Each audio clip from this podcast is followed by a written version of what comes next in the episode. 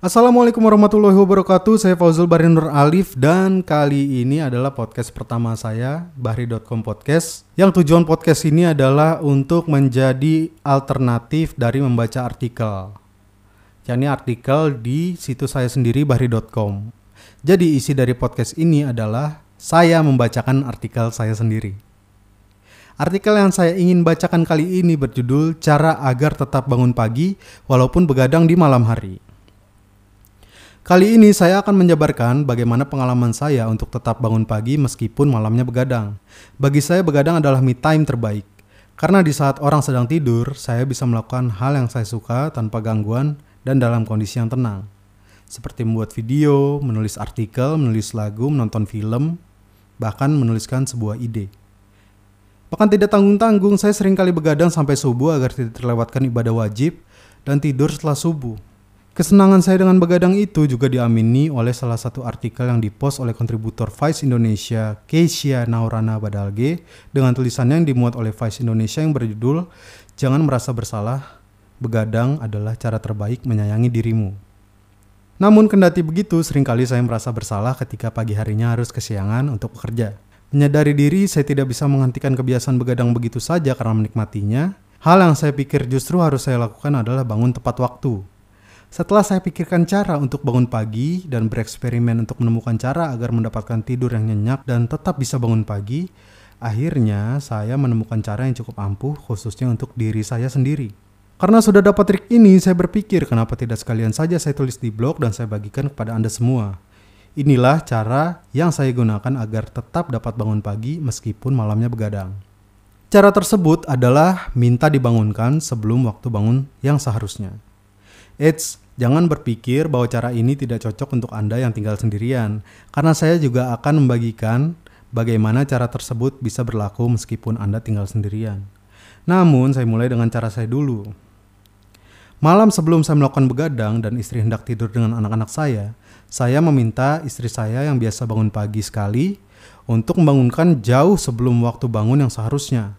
Biasanya dua jam sebelum waktu di mana saya harus benar-benar bangun. Tahap bangun tidur ini pun saya bagi menjadi tiga tahap bangun. Tahap pertama saya sebut sebagai bangun pertama. Contohnya saat ini saya sedang WFH atau work from home atau bekerja dari rumah dan harus bangun jam 9 pagi untuk mulai bekerja. Saya meminta istri saya untuk membangunkan saya dua jam sebelumnya. Tujuannya bukan untuk membuat saya benar-benar bangun, tapi untuk mengganggu tidur saya dan mempersilahkan saya tidur lagi jika saya terbangun. Mungkin Anda bertanya, lo kok aneh banget? Yap, setidaknya saya sedang merasakan bangun tidur dan tahu bahwa matahari sudah terbit. Waktu dua jam itu saya gunakan untuk berleha-leha di kasur atau memang sudah terlanjur bangun, saya gunakan untuk membuka segala notifikasi di smartphone sambil rebahan. Bangun kedua, hal ini berlaku jika saya memutuskan untuk tidur lagi setelah bangun pertama.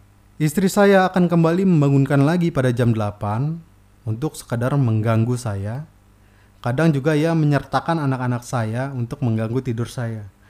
Hal itulah yang saya sebut dengan bangun kedua. Tujuannya sama dengan bangun pertama, yakni hanya untuk sekedar merasakan bangun. Setelah itu boleh lanjut tidur lagi atau habiskan waktu untuk sekedar bahan merasakan nikmatnya dekapan kasur. Yang terakhir adalah bangun ketiga. Tahapan bangun ini adalah tahap di mana saya harus benar-benar bangun dari tidur, beranjak dari kasur, mandi, sarapan, dan mulai bekerja.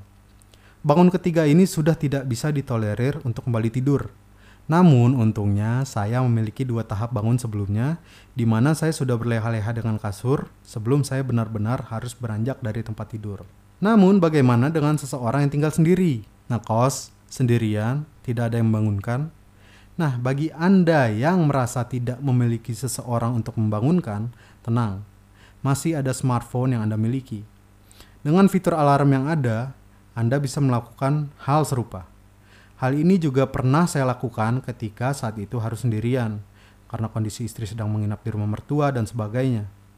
Agar lebih afdol, yang saya lakukan adalah mendownload aplikasi smartphone bernama To Do Reminder di Play Store. Dan cara saya setting aplikasi tersebut, Anda bisa lihat di situs bari.com di artikel cara agar tetap bangun pagi walaupun begadang di malam hari. Jika Anda sudah berada di situs ini dan membaca artikel ini, anda bisa scroll ke bawah dan lihat bagaimana screenshot saya men-setting aplikasi To Do Reminder tersebut. Saya buat tiga kali alarm berbunyi dan saya berikan catatan di setiap alarm. Anda bisa lihat di screenshot pada halaman yang memuat artikel cara agar tetap bangun pagi walaupun begadang di malam hari. Mungkin dengan melihat screenshot tersebut, Anda bisa mengerti bahwa cara yang saya jabarkan di atas juga bisa dilakukan walaupun Anda tidur sendirian. Sekarang terbayang bagaimana begadangers atau orang-orang yang begadang semacam saya memperjuangkan bangun pagi. Jika Anda mencari cara untuk bangun pagi meski malam harinya begadang, mungkin cara berdasarkan pengalaman saya ini dapat membantu Anda. Terima kasih podcast ini saya akhiri sementara dan sampai berjumpa lagi.